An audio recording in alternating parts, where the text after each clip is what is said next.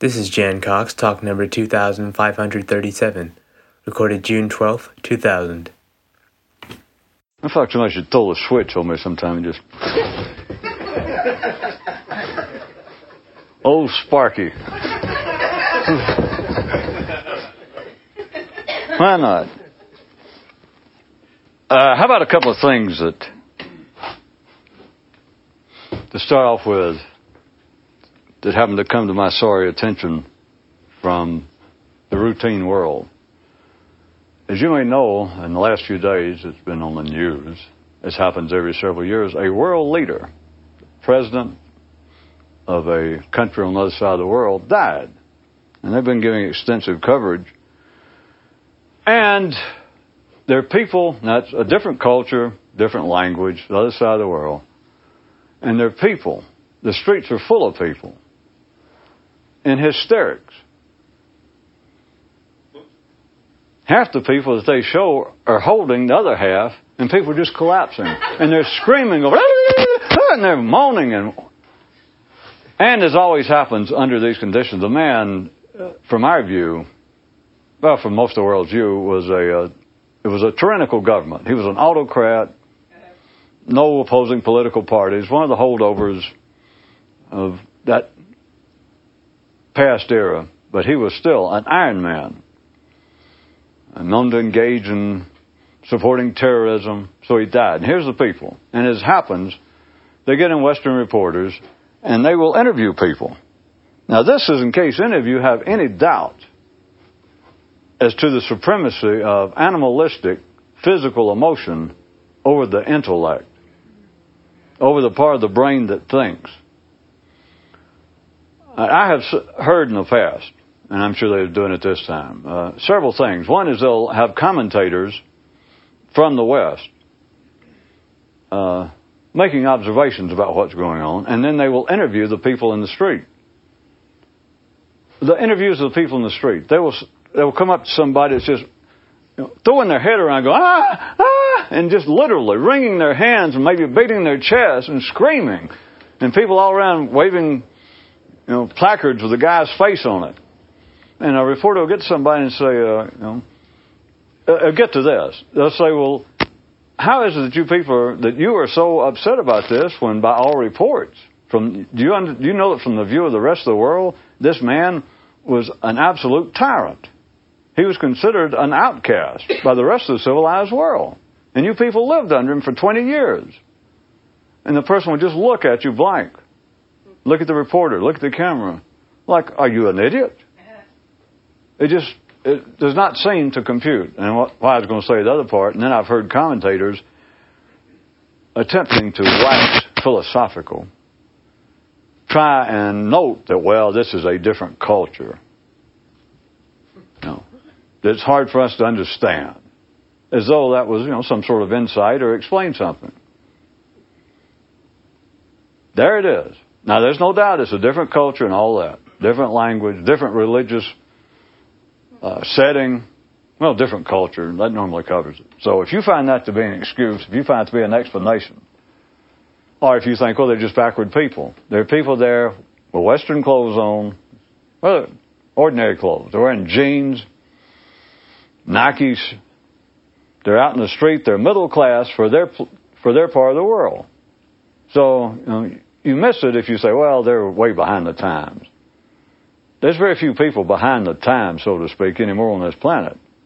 That is, everyone knows what else is going on. The people are not living in some isolation. They may be living under a tyrant, but everybody gets CNN nowadays. Everybody gets Western television. So the point is, they're middle class, probably educated as well as most of the current crop of public school graduates here in America. But there they are, literally, weeping and moaning and screaming over a dead man. And I use this because it is uh, out of the ordinary for our part of the world, but we do. We engage in the same thing. Movie star can die. Uh, we, again, they will attribute to the culture and that sort, but at any rate, you don't normally see hundreds or thousands of people out in the street, street moaning and fainting and having to be carried away. But, uh, you know, an ex-president's nephew can get killed. And people go around his apartment for weeks, for months later, and they'll show it. It's become a shrine, as they call it. People leaving mementos, and people staying there in silent prayer, crying. That's just for anybody. And as you should know, I do not bring this up for any purpose to criticize in any way the outside world. But what gets people like us is we still believe in the supremacy of consciousness. We don't talk about it in those terms. That's why I'm talking about it. But you're an idiot to believe that. Because your, your streets internally, just look down below the brainstem. Look down in the, the general, just the downtown Damascus, downtown Nairobi, downtown Moscow. And you have got the streets full of weeping men and women going, ah! being driven by the same animalistic forces that drive baboon packs, wolf packs, collections of humans in civilized society. It would appear by any intelligent description that the sign of intelligence would be a man who is thoughtful, a man when he is questioned, a man when he is verbally accused, assaulted, insulted. But the sign of intelligence, the sign of civility, but it's particular intelligence, is for a man to reflect upon what he's going for man to hesitate, Sometimes they'll do it in plays and movies. It's understood. And I've seen people normally called being pretentious, but people who are trying to appear to be insightful and reflective. You can see them give purposefully. You can see them thinking about giving a purposeful pause. Like when they're asked a question, they go, hmm. It's a sign anywhere on this planet by any ordinary definition, it's a sign, a show of intelligence. I'm going to start getting into this more and more in case you don't like it thus, thus far. Does anybody understand that there is a view? Well, let me add this. And plus, to people like us, from one view, it's even more so. That that's the whole point, is it not? To being mindful, to be vigilant, to be watchful of your own consciousness? I say to you that there's another view that that is moronic. It's a dream. It's foolishness.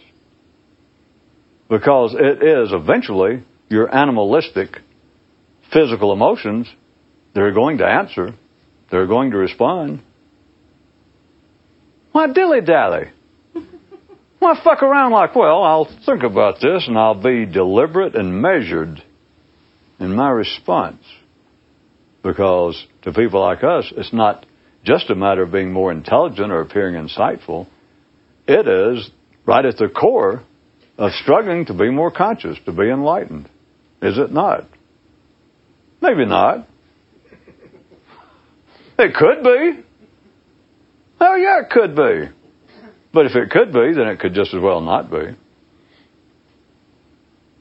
I ask you again for those of you who don't know it, and even if you're not interested, I'm trying to make you interested.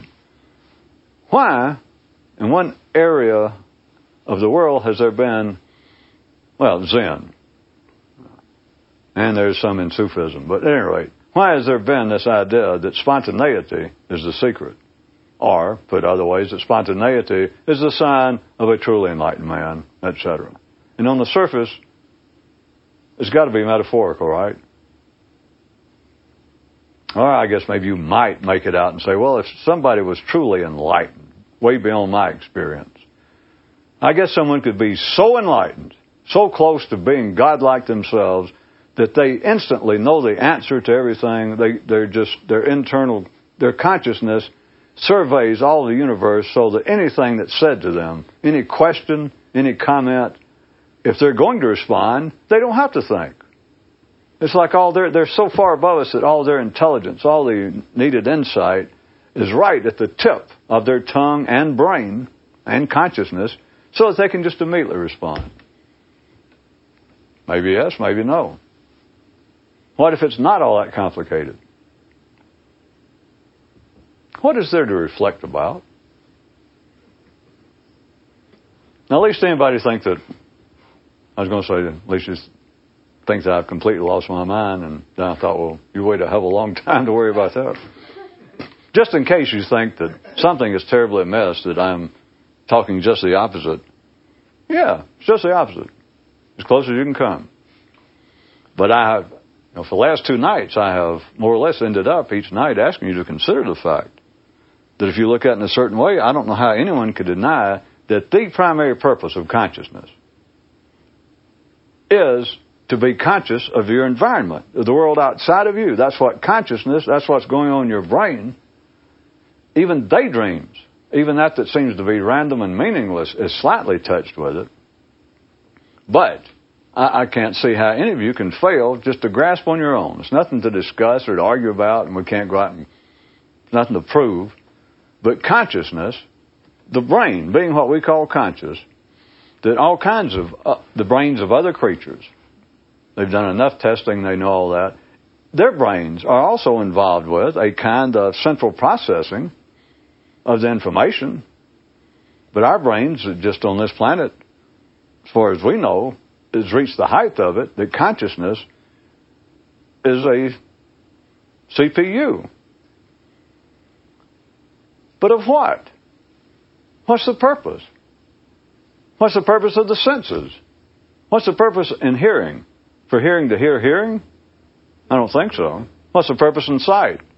For sight to see sight? That is, for sight to see itself, for the ears to hear themselves. It's for the ears to hear stuff that's outside themselves. For the skin to feel of stuff, touch stuff that's outside of itself. Consciousness from one quite genuine view. I don't know how anyone can dispute it. That consciousness must have as its primary, obviously, its primary purpose, perhaps its sole purpose, is a higher level of monitoring and being able to remember in what we call an abstract way is the only way I know to put it, that we can remember. That's one thing our brains can do by having language. But its primary purpose, without any doubt, is to be conscious of the outside world. That's what the senses. The senses are not there to be conscious and aware of themselves. The senses are not there to be sensitive to themselves. They're there to be sensitive of the world outside of you to help keep you alive. And all consciousness does, from one view. All it is all it should do, all that seems constructed to do, is to make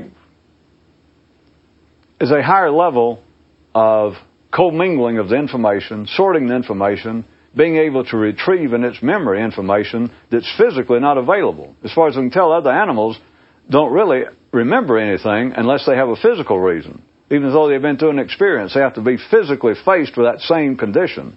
Maybe if a dog's been burned once or twice, he sees fire and he'll back away. But see, a human doesn't have to see fire. We've got language and you already know not to touch fire, and you're about to walk around the corner of a cave to another guy's cave, and somebody says, Hey, don't go over there, his cave's on fire. You don't have to go see it. You stop already. As somebody says, Don't go down there, that water hole, there's been some tigers hanging out there all day. I saw them. You know what that means, and so your brain saved you, perhaps. You didn't have to go down there and see a tiger to stay away from it. Somebody told you tigers are hanging around that water hole where we go. Don't go down there. There is a view from which I ask you again, what possible purpose is being served by being conscious of your internal world? Now, I know what the answer should be for people like us. Well, it's to awaken. Really? Are you sure? Now, don't hesitate just because you've spent most of your life, you know, there's no time to weaken now. There's no time to refuse to admit another possibility. Because I'm ashamed of all of you that no matter what you believe, to be absolutely certain, that if you still don't understand anything that you just know to be absolutely certain, you have got to remember this, or we've wasted all of our time. That the opposite can be true. I don't care what it is. It can certainly be so. But I ask you to look in on yourself. I think I'll just maybe leave that tonight. My impression is I should do little doses of this at a time. I could be wrong. No, I couldn't. How can you be wrong when you're making up something? That's like somebody telling a story. You can tell they're making it up. Well, that reminds me of that time. Let's see, I was down where I was. Uh, see, I was down in Miami, and I just picked up this real nice looking. Yeah, it was big tall. It was a yeah, it was this tall blind girl. And I went down, and you can tell he's making it up. And you can say, "Oh shit, that guy never went through all that," and he got in a gun battle with some dope runners, and you know, you think, "Ah, he's made." You know, that's not true. Sure, it is. How can it not be true? He made it up. Which brings back another one from the ordinary world. It's nothing new, but I just happened to see a brand new one. A brand new version of it. It was a book review. Just the opening sentence jumped out at me. some metaphysical magazine. And it was quoting from the book. And uh, like the preface to the book, I think, it started out with a quote. The author of the book was saying, well, maybe it's a reviewer, it doesn't matter, but he's saying, uh, well, this book, then this book will take the interested student by the hand and lead them more safely into the depths and complexity of the Kabbalah, or of Sufism, or of Zen. And it sounds so fine. But as though there is such a thing as Zen or Kabbalistic studies or Sufism. There's this thing here, and it's very deep. It's very complex. And a novice needs the help of an experienced person to lead them through the complexities, to help them plumb the depths. What fucking depths? Humans made it up. A human mind made the whole damn thing up, and now another human mind is speaking to other human minds saying, Come, my only desire is to help you because I understand how complex this is. The author obviously was presenting himself as an expert the Kabbalah and knowing how. Made some reference to, you know, that the tree of life, that damn diagram, is even more complex than they thought it was 200 years ago. That now even more, and they found even more, you know, drawings scratched in the sand somewhere outside of Beirut. That it's even more complex, so that you beginners even need more help. really? And yet you know that's the way we all start out. Sad to say, that's the way most mystics take their last breath. Still with that idea that if I had just a little bit longer to study. But you know that there are people that go, give up their life, or large segments of their life, and they go into uh, monasteries in Tibet. Uh, Judaism's full of it. Of people, they're confronted with the Buddhist texts in Tibet, with the endless commentaries upon commentaries upon commentaries on the Torah just over and over, and they're going to spend. Know, they're, they're told about it, they're warned, this is going to take a good 20 years, my son. You're going to have to apply yourself. We'll help you all we can, but you're going to have to read like 10 hours a day. And then we'll talk to you on the weekends. We'll talk to you at night. We'll help you get through it. But if you're ever going to be, if you're ever going to reach the goal, achieve enlightenment, achieve union with God, Wake up to what's going on. You're talking about a good 20 years of just reading, of just studying. Yes, I'm prepared. Hmm? It's a nice hobby, but prepared to do what? That is no more going to wake up a man, as they want to call it, as I still say, repeat, or achieve enlightenment. You can go in the bathroom and close the door, and instantly Do it. It's easy to say and hard to do, though, isn't it? But to study. Well, the beginning of all this kind of effort, somewhere or the other, is this sort of line. I'm sure I'm taking this from some book somewhere.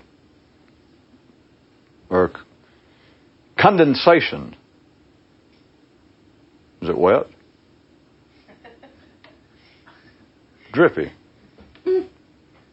Of much of that kind of literature that says, whatever it is, whatever system, it says the purpose of my book, or the purpose in studying Zen, Sufism, Buddhism, the purpose in studying this, studying my system, the guy might say, my interpretation of Zen, the purpose is to turn your mind away from the physical world and enter the inner one. Serves no purpose. Again, I'm not being sarcastic because that is where every damn one of us started. You can't start. That's nobody really has to tell you that. But as soon as you hear it, you you just know well that's true. Because you'd already been trying to, if you're my archetypical mystic, you've already been trying to or you've already engaged in some of the religious, ritualistic practices available to you. You've already looked externally. You've already decided that being a football hero, being a scholastic hero, being thinner, being bigger, being better looking, you've decided somewhere along the way that uh, that's not really it. That what you're looking for is an inner journey. And so then when you read a book or when you read someone say, uh, the great beauty, the prophet of Zen, studying Zen or Sufism or yoga, is that the study will turn your mind away from the physical world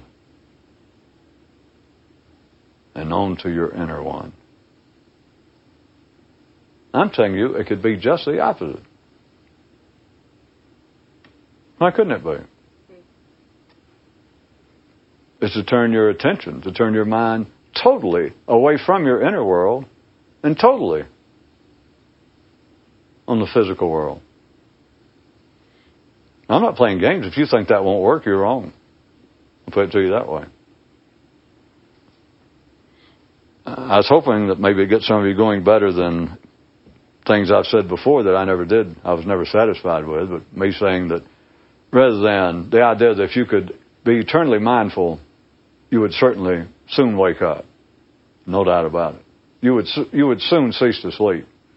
But then I would also, you know, I've pointed out in the past that if you could be totally unmindful, it's got to be as totally unmindful as it would be to be totally mindful. Or so the idea if I could remember myself constantly, I would be enlightened. Okay. But if you could forget yourself constantly, Now, that doesn't sound right, or I've never thought that any of you seem to ever get much out of it. Because verbally, it doesn't even sound right to me, even though I know what I'm talking about. It's just sort of an attention catcher, I guess, the first time. But I'm telling you, there's a way to look at your own consciousness, or I challenge you to, your own mind. And what you're doing is ask yourself, what is it fit for turned internally? Now, you think you've already got the answer. I would have thought I had if somebody told me this years ago. I would have thought, well, you know, you're crazy. Whoever would have told me that. Because I'd say, well, the whole purpose of me turning my mind inward is not mere self-reflection or worrying about, you know, some little pity-ass, uh, neurotic daydreams I may have. My whole purpose is to keep an eye on my own mind, to be aware of my own thinking at all times. Because I'm sure that's the way to get free of what's bothering me.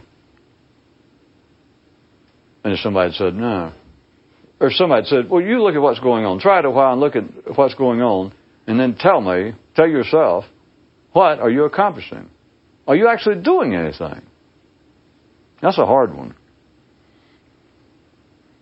To ask the mind, are you doing anything? Because you can ask the mind that, and the mind goes, and it starts to take, you know, it takes on that question, and so immediately it's doing something. Well, if you confront even that question enough, you can't stay asleep. You can't stay muttering to yourself. You can't do it. It may put you into that kind of shock of a thermostat that won't turn on or off. It may shake your machine, and it's hard to hold on to that for more than a few brief moments.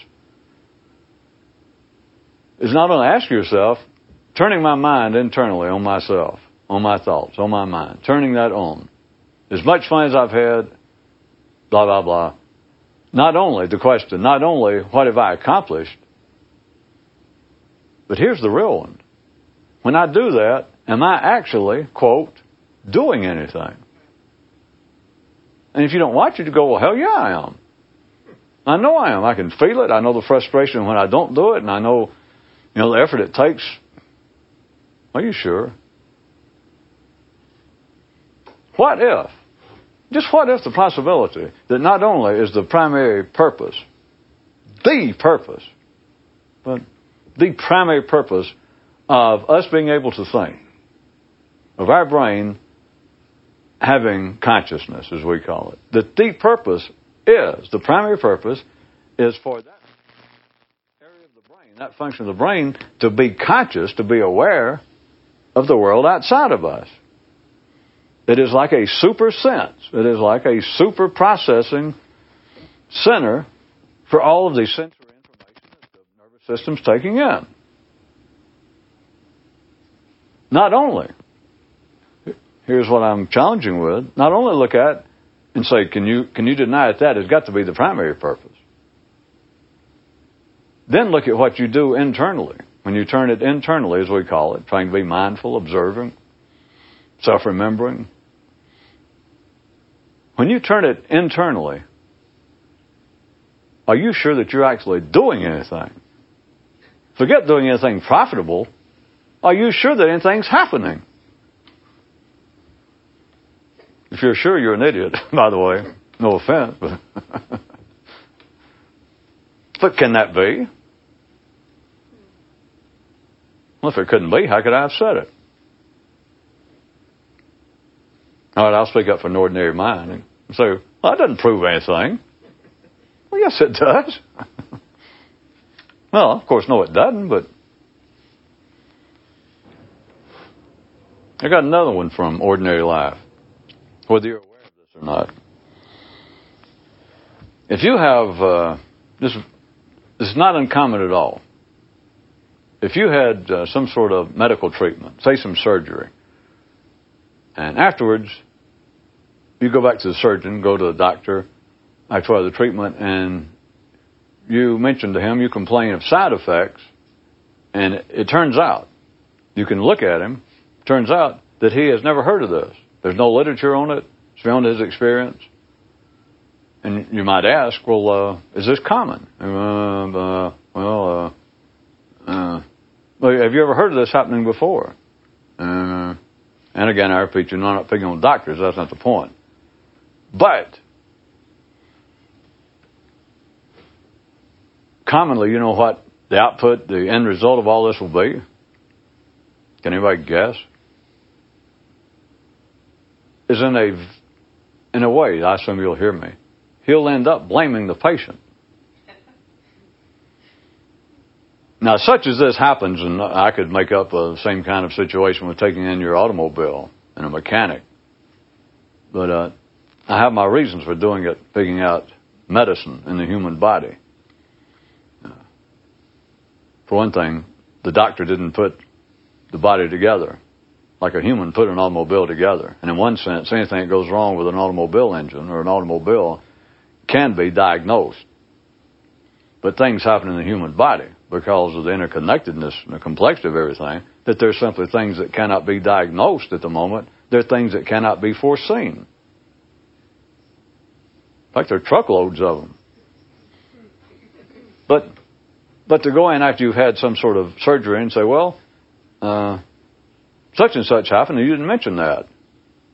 The doctor go, well, um, uh, you go, well, is that common? Uh, uh if you press on, like, well, I'm just trying to find, they, he will end up blaming you. Do you understand? I'm not going to drag this out any further and make up the conversation. But he will end up blaming the patient for him being faced with side effects, symptoms Now, see, it'd be one thing if you just walked in cold off the street and described a symptom he'd never heard of. He still might try to fake it a little bit or say, well, let me, I'm going to have to look into that or let me call a friend of mine.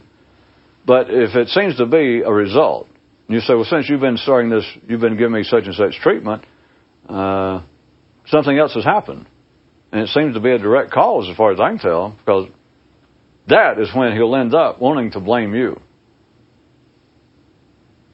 At any rate, I assume all of you, some way, can get a grasp on that.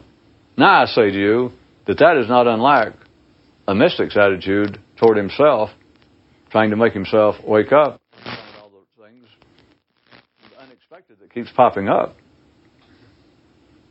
He ends up blaming the patient. Does anybody get it?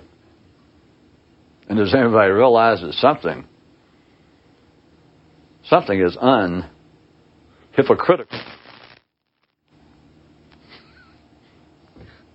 They still have the hypocrite's oath, don't they? Oh, wait a minute. No, that's attorneys. Hippocratic. Yeah, that's it. Now I mentioned somebody acting pretentious. All this on the same subject, by the way, tonight, just because I. We all know what the accusation that someone's being pretentious means. We all know what it means. All the same six billion people on this planet know what that means. And you believe, without any doubt, you never question it. And you can be standing there with someone you know, someone else, and you can see another human. Uh, there's plenty of terms that they say, well, he, he has just tried to invent himself.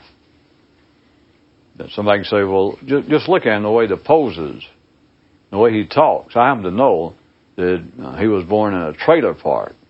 I happen to know his family was illiterate. I happen to know that uh, he didn't finish high school, and in some way he got into community college. And, uh, he hit the lottery, or somebody left him some money. Anyway, he's been a social climber. I know the guy. And if you don't know him, you can see it. We all call it. It's known as, it's just a, a pretense. It may be a fairly good job, or it may not be. It may be some people do it more transparently than others. But we all know what it means that this guy, and I have no doubt that to varying degrees, all of you have done it to some degree, that you tried to invent yourself. It's taken to be uh, fairly normal and healthy up to a degree uh, from a Western, well, from most views, I guess, but psychologically, from a Western psychological view, that in your teenage years, that that's, I know that psychologists and sociologists of the ordinary stripe try to say that that's part of hero worship, or boys collecting baseball cards and of girls swooning over movie stars, actresses, female vocalists, is people trying to find out, trying to discover themselves. Blah, blah, blah. But let's get past that. Into guys that, and women, but it's more, well, could be the one, that of their teen years. And you still see, sometimes it's equated with social climbing. But anyway, the point is you see a guy and either you knew him or else you've just seen him now and you can see. And somebody say, do you realize that guy is nothing like he's pretending? I mean, the clothes don't fit right, the way he speaks, his vocabulary, it's stilted, it's, that's a facade. That guy has more or less made himself up. And I don't mean for some nefarious purpose like a con man, that he has just made himself up. He was dissatisfied. And as I said, it's, it's generally equated with social climbing, someone trying to change their position in life. Anyway, we all—what it is. I'm getting to the point. We all know what it means. If I ask you, do you know what it means to say, well, God, that guy is just one big pretense? I mean, the, the persona he presents, from his clothing to his conversation to his manners, uh, the history he gives out about himself. I never checked it, but you can just listen to it. You know it's just, it's just bullshit. This is all a pretense. And we'll all know what you mean. The other guy, and you go, yeah, it is. How can somebody pretend to be what they're not? Now watch it, because you can say, well, they just can. Don't be an idiot. What is there in a person? If you can get a good dancing grip on that one and spin around the floor for a few minutes, it'll blow you away. It, it'll give you another, or it should get you closer to looking over the edge and realize what's going on. And yet, we, I'm telling you, six billion people on this planet would all agree they know what it means if somebody points to another human and goes, he has literally invented himself. You know, for good or bad, or he's pulling it off fairly well or not so well, but the point is, that is all pretense. He has affected, they used to call it that, I don't know whether you knew the term, that he, he, he is just totally affected. Just everything about him is a sham. How can that be? I can talk about it another 20 or 30 minutes, but that's it. Can you see it for yourself? Can you ask? Can it, can it strike your brain somewhere that you think that, yeah, that's, I know what that means, sure. It's insanity. Well, as we call it, it's being asleep. To believe that. And if you believe in somebody else, you believe it about you. And you're, you're distracted. How can somebody pretend to be something else? What is there in somebody? But yet, I go back again. Let's say that you even knew him. You go, wait a minute, I grew up with that guy. He's calling himself William Robinson now instead of Billy like we did. But I, I grew up. I went through most of high school. I know that guy. I know his background. Don't, I'm not going to bore you, but that is not him. And it's not like that he in some way suddenly came into IQ brain cells and got a full scholarship to Harvard, became Phi Beta, and fit in and now somebody. This is all a facade and a sorry one at that. And people staying around that's never met him, that you point out, they see through it and they go, Yeah, I know what you mean. The whole thing is idiocy. You mean that old Billy Robinson that you knew, that he's inside there. Which is foolish enough to start with. You gotta be asleep to still be buying that story. But Billy Robinson is inside there, and he didn't like what Billy Robinson was. Trailer park, bad jeans, bad hair, big ears, bad dialect, whatever it is. He didn't like Billy Robinson, and so he has willfully, whether he's done a very good job or not, he has willfully and intentionally made up this William T. Robinson. He's made it up, and uh, it, there's no William Robinson in there. It's old Billy. He just made up this stuff. If you can believe that, you'll sleep the rest of your life. And yet, you know what I'm saying. You hear it. If I hadn't gone into this, you hear it and you go, yeah, I know what you mean. You do? That there's some guy or some woman and a woman that didn't like what she was. Now, we should stop there and I'll have a good either laugh or meditate on a while. She didn't like who she was. Now, that's funny enough to start with. How can you not like what you are? And yet people say, well, I don't. And they don't understand. But that's what you are. You're the kind of person that doesn't like what you are. That's it. There's nowhere else to go. And to say, well, he just made himself up. Well, maybe so, but that's the kind of person he is. But that's all pretense. Go, yeah. But to believe that there's a Billy Robinson in there who's now made up this William Robinson and it's just a shaky thing. He just made it up, and there's no real William Robinson in there. Only Billy. See, the point is, how can you awaken unless there's two of you in there? How can we be other than we are unless we can be other than we are? And if you can be other than you are, I want to talk to you either about, you know, flying on your back to Europe I guess that'd be about as good as any. Safe plane fare. it's amazing. And you understand, I'm not doing this to pick on you, because I pick on me.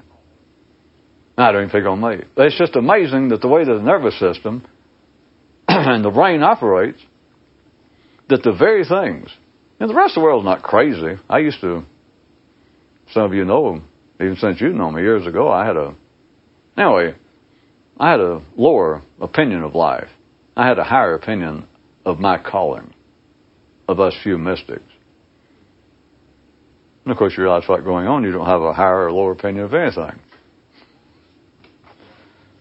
But the world is not crazy because you know, I can't. There's no way I can disprove. There's no way I could make ordinary people realize something was wrong with the idea that someone has that someone's public persona, the one they present to us, is a total, totally affected, invented facade. That the whole world goes, yeah, I know people like that. And I go, that can't be. And so I'm not picking on them because I understand it. Because I can feel it. I know my nervous system because I know exactly what they mean. And I can sit here and almost flip back and forth knowing, well, that can't be true. Of course, I know it is. But there it is. It's not that the rest of the world's asleep. It's the way that we're constructed. And I'm suggesting to you that one of the problems might be of us trying to do something with a consciousness, with a mind that it was not intended to do. And I don't mean just this idea, well, I guess God or somebody wanted everybody to operate at this low level of consciousness, and a few of us have slipped through the cracks, or we got some sort of superior, maybe advanced mutant genes. I used to come up with stories like that. I used to consider that with some seriousness. That could be true. Doesn't, doesn't mean anything. But it's not pragmatically beneficial. Even if it were true, there's nothing to do with it. Because you're still whatever the hell you are. But if you consider that the very thing that you might should be doing is turning your consciousness away, turning your mind away from the inner world and to the physical world. Just the opposite of what would seem to be the basis and properly so, with the basis of every mystical system, every approach to changing your state of consciousness, to seeking enlightenment, the great liberation, it's all based on one thing. That you've got to find some discipline, some study, some school, some way to turn your attention away from the physical world, where everybody else's is, the other six billion people. That's true. And we're not ordinary. No, I'm not. I'm a mystic. Whatever that is. I want enlightenment, and they don't. So the basis of all of it is you have got to find some way. Take up and study this system. Because the purpose is to turn your mind away from the physical world. Of course, when you start, it's a bit more of a negative denunciation when you say the physical world. Turn your mind away from the physical world and into your inner one. I know of no other way that anybody could get started. I know of no way around that. But I ask you to consider now not only the question of is that profitable to do it, I'm saying are you actually doing anything when you think you're doing that? Why is it so hard, for instance, to self remember? Why is it so hard to be mindful? Now, obvious answer would be domestic says, well, I'm inexperienced. I'm weak. I don't try hard enough.